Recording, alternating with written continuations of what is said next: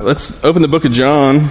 I'm going to be down here on the ground today because, you know, social distancing. Um, doing the opposite of that. But, book of John, um, we are, uh, I will say this that the text for today is not completely, uh, is not really.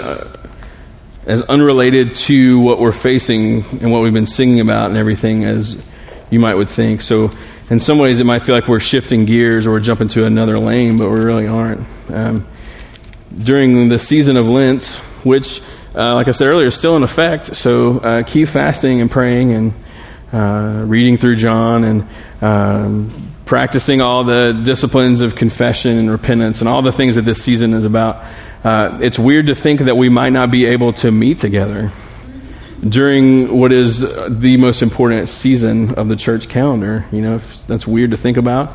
Uh, a very high possibility that Easter Sunday will be spent gathered in some different format, um, and so that's just, just, that's really strange. But uh, it is a reminder that we are the church in any form and we don't have to be together in order to be the people of God. Um, and even though we would much prefer to be able to gather regularly, if we can't, uh, God is still guiding us and still with us. And so, uh, as we go through the rest of the next few weeks, if we move to an uh, maybe a live stream, some sort of broadcast type thing, maybe Facebook Live or something like that, we'll continue to look at the I am statements of Jesus. And so today we get to uh, one that is, it's really back to back with the next one. Um, they're kind of all scrunched up in there. And so uh, there are these places in the book of John where Jesus um, has these really uh, beautiful metaphors for uh, explaining his identity and who he is. And uh, we looked at where he says, I'm the bread of life. Last week we looked at he says, I'm the light of the world. And then today we get to, to a chapter where he uses a lot of uh, sheep shepherd type things uh, to kind of put it all together. And so just um, to give a little like running start into it, in chapter 9, Jesus, uh, he heals a man who was born, uh, who was born blind, and uh, he heals him. The man goes and begins to just tell everyone uh, why he can see. And so it would have been a known thing that, hey, this, this guy has been blind from birth and now he has sight. How did that happen? And he starts saying, this man named Jesus uh, healed me, basically. And uh, the Pharisees, who were kind of the religious authority group at the time, they don't like that very much uh, for a bunch of reasons, and so they give him a hard time about it. And uh, the guy's like, "Look, I don't, I, I can't really get involved in your like theological debate. Here's all I know is that I used to be blind, and now I can see." That'd make a great song lyric somewhere, right? So um, I, I, once was blind, now I see. That's my testimony. I don't really know what to make of it other than that. And so the Pharisees get super worked up. They go, they find Jesus, and they're like, "Hey, man, what's the deal?" And he's like, "Well, actually, uh, you guys are the blind ones." And that goes over really well. And then he just transitions right into chapter 10, still talking to them. And so he's really addressing the Pharisees here. Um, start look at verse 1. It says, Truly, truly, I say to you, he who does not enter the sheepfold by the door, but climbs in by another way, that man is a thief and a robber. But he who enters by the door is the shepherd of the sheep. To him the gatekeeper opens. The sheep hear his voice, and he calls his own sheep by name and leads them out. When he's brought out all his own, he goes before them, and the sheep follow him, for they know his voice.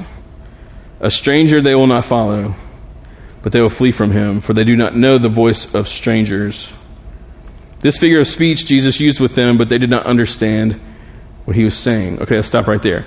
So, how do you go from telling the Pharisees that they're actually the blind ones, and then he like jumps into this sheep thing? You know, it doesn't really seem to make a lot of sense. Um, and Jesus, uh, one thing we know about him is he doesn't really care if he's making a lot of sense. You know, like he's like he just does his thing. And uh, now this is one of the times when he like kind of regroups a little bit. Um, and it's very tempting to go through something that has so much uh, to make try to make it an allegory and try to like assign uh, like find the different characters and be like, hey, who's the gatekeeper? Who's this? Who are the sheep? Who's the shepherd? What is the pen? You know, try to like make it into this big thing. And it's always best in the Bible to like to let Jesus be the one to do that. Um, since it's his story in the first place. And so he's going to do a little bit of that in just a moment. But the, the real thing to grab onto is the, is the imagery that he's using. He, he's uh, the master at painting word pictures. And so um, when he talks about the sheepfold, one of the things about shepherding culture is that sometimes they would they would take their their herd and they would they would drive them out and they would spend days or weeks on the countryside grazing and doing different things just away from home. But then there's also a time when they would come back to the home of the, the owner. And so, uh, usually, like adjacent to the home of of the owner of the sheep, or it might be the shepherd, it may not may not be the shepherd, it depends. They would just build a walled-in pen, just like you just like you think, but instead of a fence, it was made of stones, and it would have one one entranceway and it would have a, a, door on it, but that word also means gate, and so we're, we're probably more prone to think of a gate that's closing the pen. Jesus says door. Fine, same word. Um, and so it has just one entrance and then just a wall all the way around it, and so that was that was home for the sheep. And so they would go out during the days and they would go graze and do all their things, and then they would come back home and they would funnel all into this pen, into this stone walled uh, deal. And then either the shepherd would stand guard or they would hire a gatekeeper um, sometimes to give the shepherd a break. But there was someone who was standing at the gate to make sure that no that nobody came and stole the sheep or that no the predators would jump over the walls or anything like that. And so there was someone that was standing watch uh, all the time. And so Jesus is using that idea, which would have made complete sense to them conceptually in the imagery, but we are not quite as agrarian as them, and definitely not first, uh, like first century Jewish folks, right? So, um, but they would have tracked right along with him, and so to have that idea is really important. Um, and so uh, then there's some who sometimes this gets refuted and sometimes people think it's a real thing. So I'll just say maybe this happened. It makes the story even more endearing if it did. Sometimes when there wasn't a door or a gate, the shepherd at night would lay across the entryway and make like a human gate so that anything that had to went in after them had to go through him, you know, that kind of thing. Maybe it happened, maybe it didn't. Don't really know. Uh, not crucial to the story, but but just having that idea in mind is really important. And some of these like shepherding sheep concepts uh, will we'll get into further next week when uh, which is when he says i am the good shepherd that's what comes right after this and so i'll save a few more of those things for the live stream maybe i don't know we'll see um, so just keep that in mind but look at verse 7 uh, when he goes back and kind of explains it some more. Jesus again said to them, Truly, truly, I say to you, I am the door of the sheep, or I'm the gate of the sheep. All who came before me are thieves and robbers, but the sheep did not listen to them. I am the door. If anyone enters by me, he will be saved and will go in and out and find pasture. The thief comes only to steal and kill and destroy. I came that they may have life and have it abundantly. All right. So that's a little, a little, like he's a little more straightforward in that in that part of it. So let's just go one verse at a time and see see a couple of the details here. Um, so verse seven, he says, "I'm the door of the sheep," and so like I said, it could be door, could be gate, uh, either way. Um, throughout the Old Testament, Israel is referred to uh, like off and on as God's flock. And so he's constantly comparing them to, uh, to his, his sheep. And so he's using the shepherding thing throughout the Old Testament. Um, and so we studied, you know, Psalm 23 during our 30 days of prayer. And so we're fairly familiar with some of those things. But that was a real theme. And so for them to, to think of it, it would, they would have understood that it's the people of God are the sheep. That's what he's talking about. It's God's people. And apparently Jesus is telling them, I'm creating a new flock.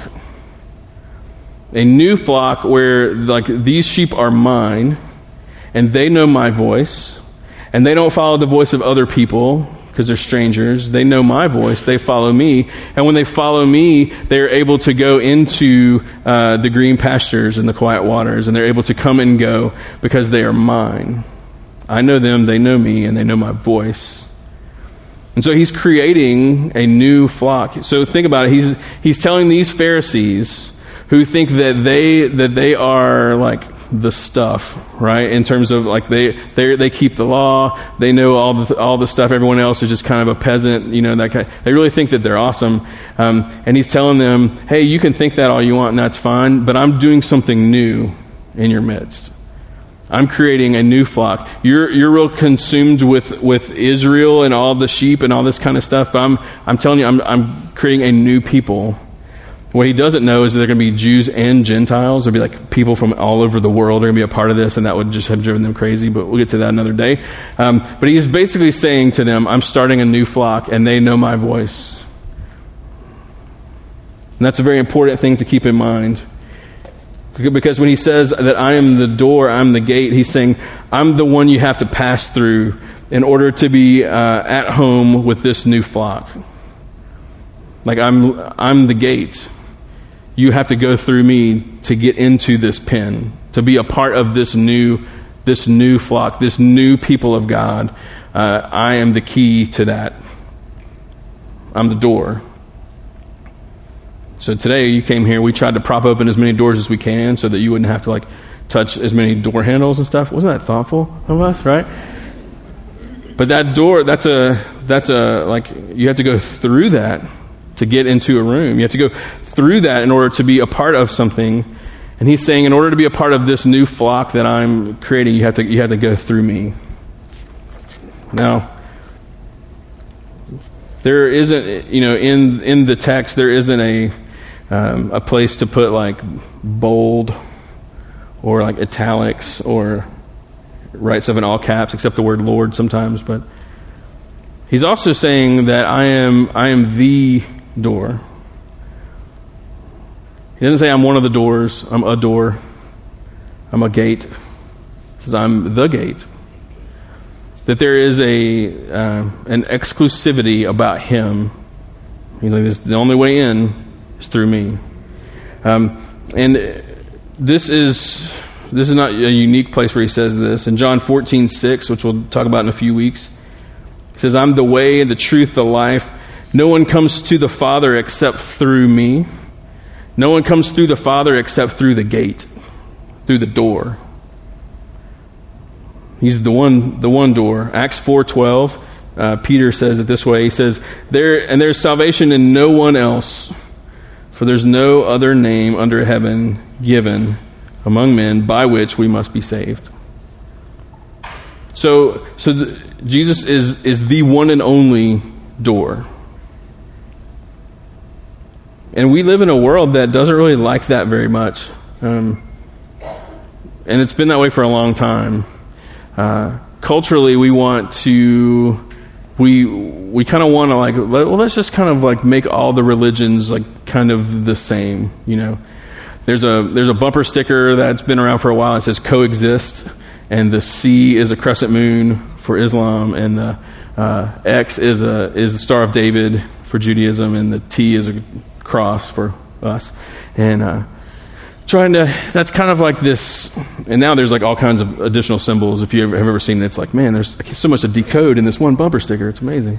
Um, and the idea is that no all, all religions are kind of this you know they're pretty much the same. You know they're all just kind of doing same thing different ways um, until you actually study study those religions, and none of them claims to be like the other one. You know, that's always like an outside source saying, "Oh, they're kind of the same," because they want us to all get along, and we should all get along. There should be a dignity and a respect. Like we should be able to coexist. Okay, that's like a true word. Um, we should be able to do that, um, but we cannot buy into this thing that's kind of trying to always be forced on us that we're all the same. You know individually none of them would say that because that's not what that's not what our holy books say. That's not what our god says. Um, and so it's it's not saying anything about negatively about anyone else but jesus is just saying like if you want to know what christianity has to say this is what christianity has to say. Jesus says i'm the door. If you want to come to the father if you want to be a part of this this flock you have to come through me. Now anyone can come by grace through faith not of your own works. Anyone can come through there. So it's not exclusive in that way. Anyone can come. But there is just one gate. And so that's such an important like metaphor metaphorical identity thing for us to keep in mind that, that Jesus is saying, I'm the one. Um, there's enough of me to go around, but I'm the one. So I'm the gate of those new people of God. Look at verse 8. Um, says, All who came before me are thieves and robbers, but the sheep did not listen to them. Okay? So he's talking to the Pharisees, and he's essentially saying, You guys are the thieves and the robbers. You're trying to rob God of his glory by making everything about yourselves and your own works and your own piousness and all that kind of stuff. And he's saying, and you know what? The sheep kind of knew it the whole time. Like the like the the ones who are following me, they always were suspicious of religion. Because all throughout the Old Testament, God is painting this picture of a of a personal God who loves his children and they love him and he guides them forward. And so he's basically telling them, my sheep, they, they, they have always known something wasn't right. They just didn't know how to, how to articulate it. And now they know because when they hear my voice, they respond to it. When you hear the voice of God and you kind of, something kind of comes alive in you, that's what he's talking about. Um, and look at 9 and 10.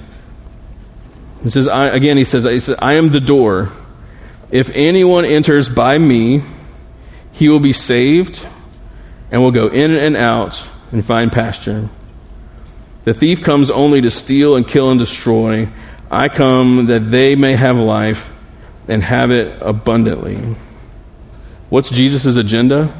To bring abundant life to people. That's his agenda. It's very clearly stated. That's why I came. Someone is trying to steal and kill and destroy all who are mine, and I have come to bring to make them alive. There you go. That sum up the Bible. That's a pretty good way to do it right there. So, look at look at what, what he says specifically. Uh, anyone enters by me, is verse nine. He will be saved and will go in and out and, and find pasture. So, with Jesus as your door to go through him, uh, that means that you'll be safe from all the threats, all the things that are looking to steal from you and to kill you and to destroy you. There's a safety and a protection that comes. Um, see, because doors are doors are instruments of control. You can at, at night. You probably at some point before you go to bed, you probably double check your doors to make sure they're locked. If you don't, you should probably do that. That's a good it's a good bedtime closeout routine. Because you want to control who's coming in and going out of your home. And so, those of you who are parents, you're locking the door not only to keep people out, but to keep your kids in, right? So it's, a, it's, it's an instrument of control. And so Jesus is saying, I'm the door for all of my sheep, so I control who comes in and who uh, not only who comes in and becomes a, to try to be a sheep, but I control the predators. I control the those who are trying to come and steal and kill and destroy the wolves that are coming in to prey upon the flock. He says, "I'm the one that's guarding them because I'm the gate. I haven't contracted that out to someone else. I'm the one that is controlling that. That you are safe." And so when, when Jesus opens the gate and says, Come on, let's, let's go out to pasture, let's go find the green grass and the quiet waters that Psalm 23 talks about, you can know that it is safe to do those things. That when He leads you into what is best, He is the gate. If, if there was something out there that was bad for you, He would keep the door closed. And so he's the one who's opening the gate and leading you into what's best. And he's also bringing you home afterwards and locking you in so that you are safe. So there's a, there's a control that Jesus has, but not the, not the bad kind of control, not the kind that we want to buck against, uh, and, and those kinds of things. This is the kind of control that actually helps you sleep peacefully right? All the parents, you want your kids to sleep peacefully at night. And a part of what helps them do that is, is knowing that, that they were put to bed and that, that there are mom, dad, grandparents, whoever is like basically watching over them. Remember when, when, remember when you were a kid and maybe like one of your parents was away on some trip or something like that and it was just weird to know that like, like they weren't there. Jesus is telling them, "Hey, I'm I'm the gate. I'm controlling those things," and that can get a little a little tricky sometimes because uh, because at first you hear that and you're like, "Yeah, he's keeping all the bad stuff from coming at me," and you're like, "Except for the fact that bad stuff still gets to me." right? I'd love to be able to tell you, hey, he's at the gate and he's keeping cancer away. But he's not, is he? Brett, Jan, is he?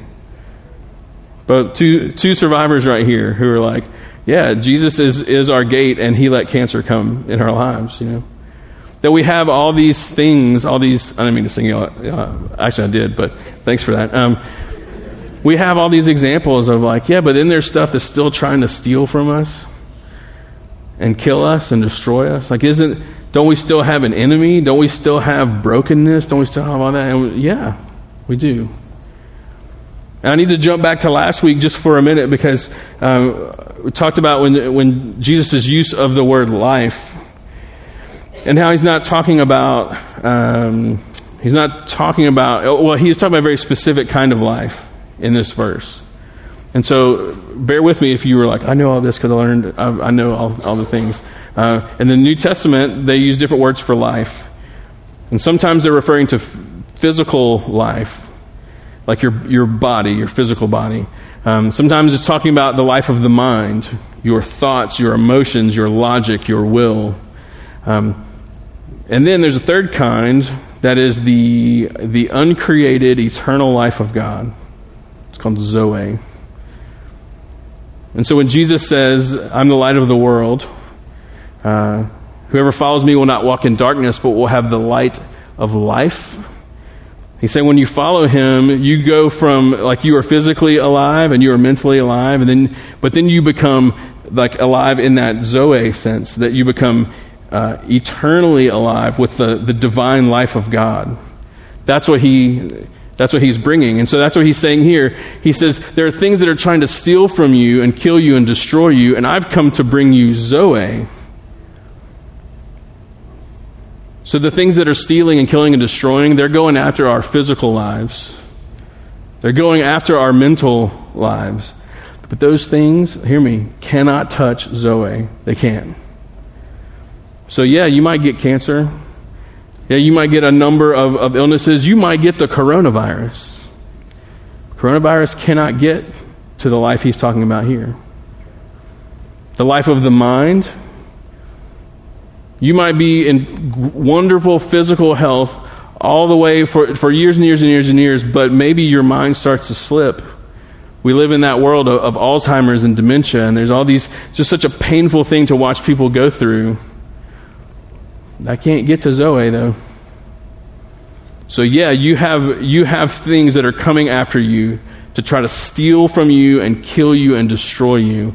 And Jesus says, "But I've come to make you alive in a way that those things can never touch." And I'm I'm the gate of that. The only way to that is through me and what I have for you.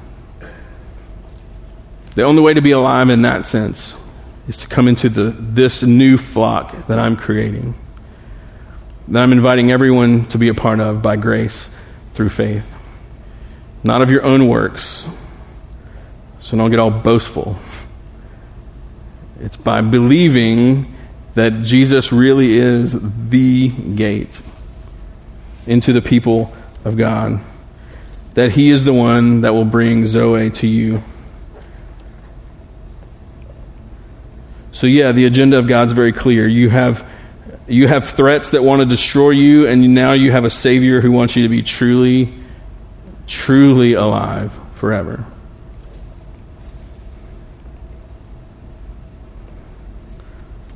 One of the cool things to think about is that so Jesus is the gate, the door, the entryway into the people of God, but He's also your door every day.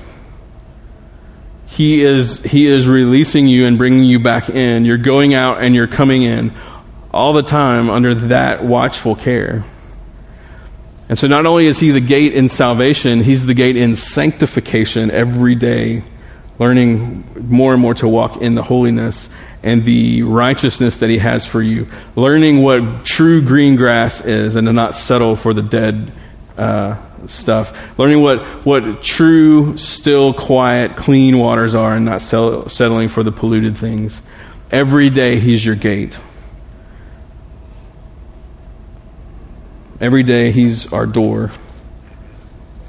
When He says, I've come to give you Zoe, uh, I've, go, I've, come to give you life, um, and for it to be abundant.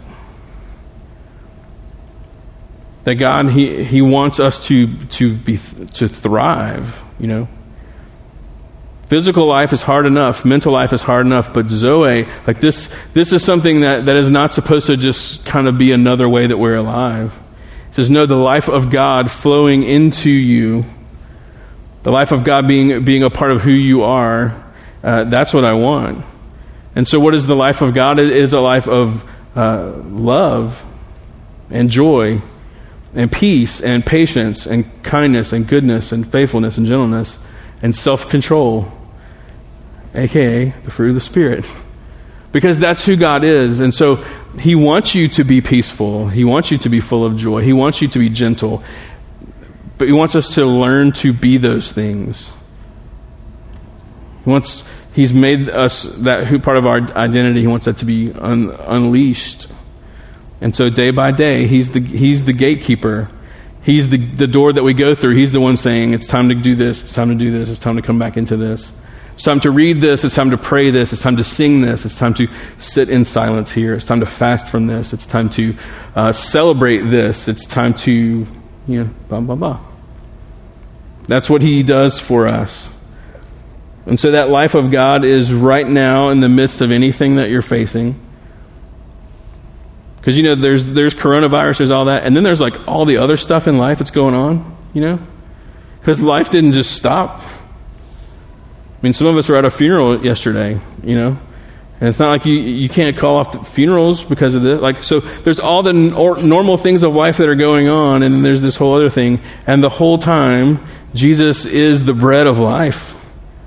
And the whole time, Jesus is the light in that darkness. And the whole time, Jesus is our door. He's our gate.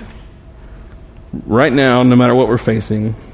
And that will be the case for us forever. That there will come a point where that those his activity won't be behind that veil and kind of hard to detect, where we will just be free finally. Until then, know that this is who stands watch over you. That that is who is, is watching over your coming and your going. And if we will just listen to him and let him be the good shepherd, um, we will, will not regret it at all. Let me pray for us.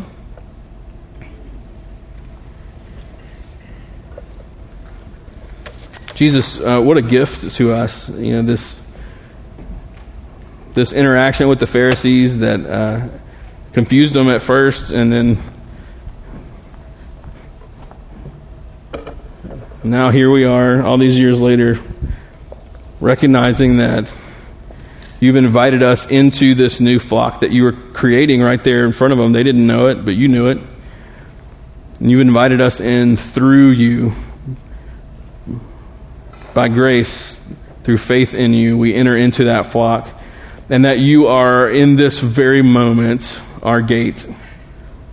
That you are controlling the things that are, are coming in and out of our lives, and uh, even the painful things and the difficult things, you're standing there and you're guaranteeing that those things cannot truly harm us. They can hurt us. They can bring, they can bring pain. They can do those things. They can hurt our physical lives. They can hurt our mental, psychological lives, but they cannot get to who we really are because you are the door that is making sure that that cannot happen. And so in that sense, bring on whatever, whatever life has for us. We need to be confident, not in our own awesomeness, but in the awesomeness of the door and who is making sure that our souls remain restored and intact and nothing can truly harm us. And that's easy, easy to preach, sometimes hard to apply. Um, and so I ask that you just help us to do that. Help us to, to bring this into our own personal contexts, our own family contexts, and to walk in the beauty of it. We love you and we thank you. And I pray this in your name. Amen. Amen. Okay. So, normally, right now, I would say walk you through the normal responses, but um, we can still pray and we can still sing, but we're not going to serve communion. Um, and that is a part of, you know, part of us just trying to help flatten the curve, but Jesus is okay with it. Uh, and so as we sing and we pray, let's just respond to the things He's stirring in us. Um, just the, this idea that this is who He is to you and, I, and to us. Let's stand together and let's sing in response.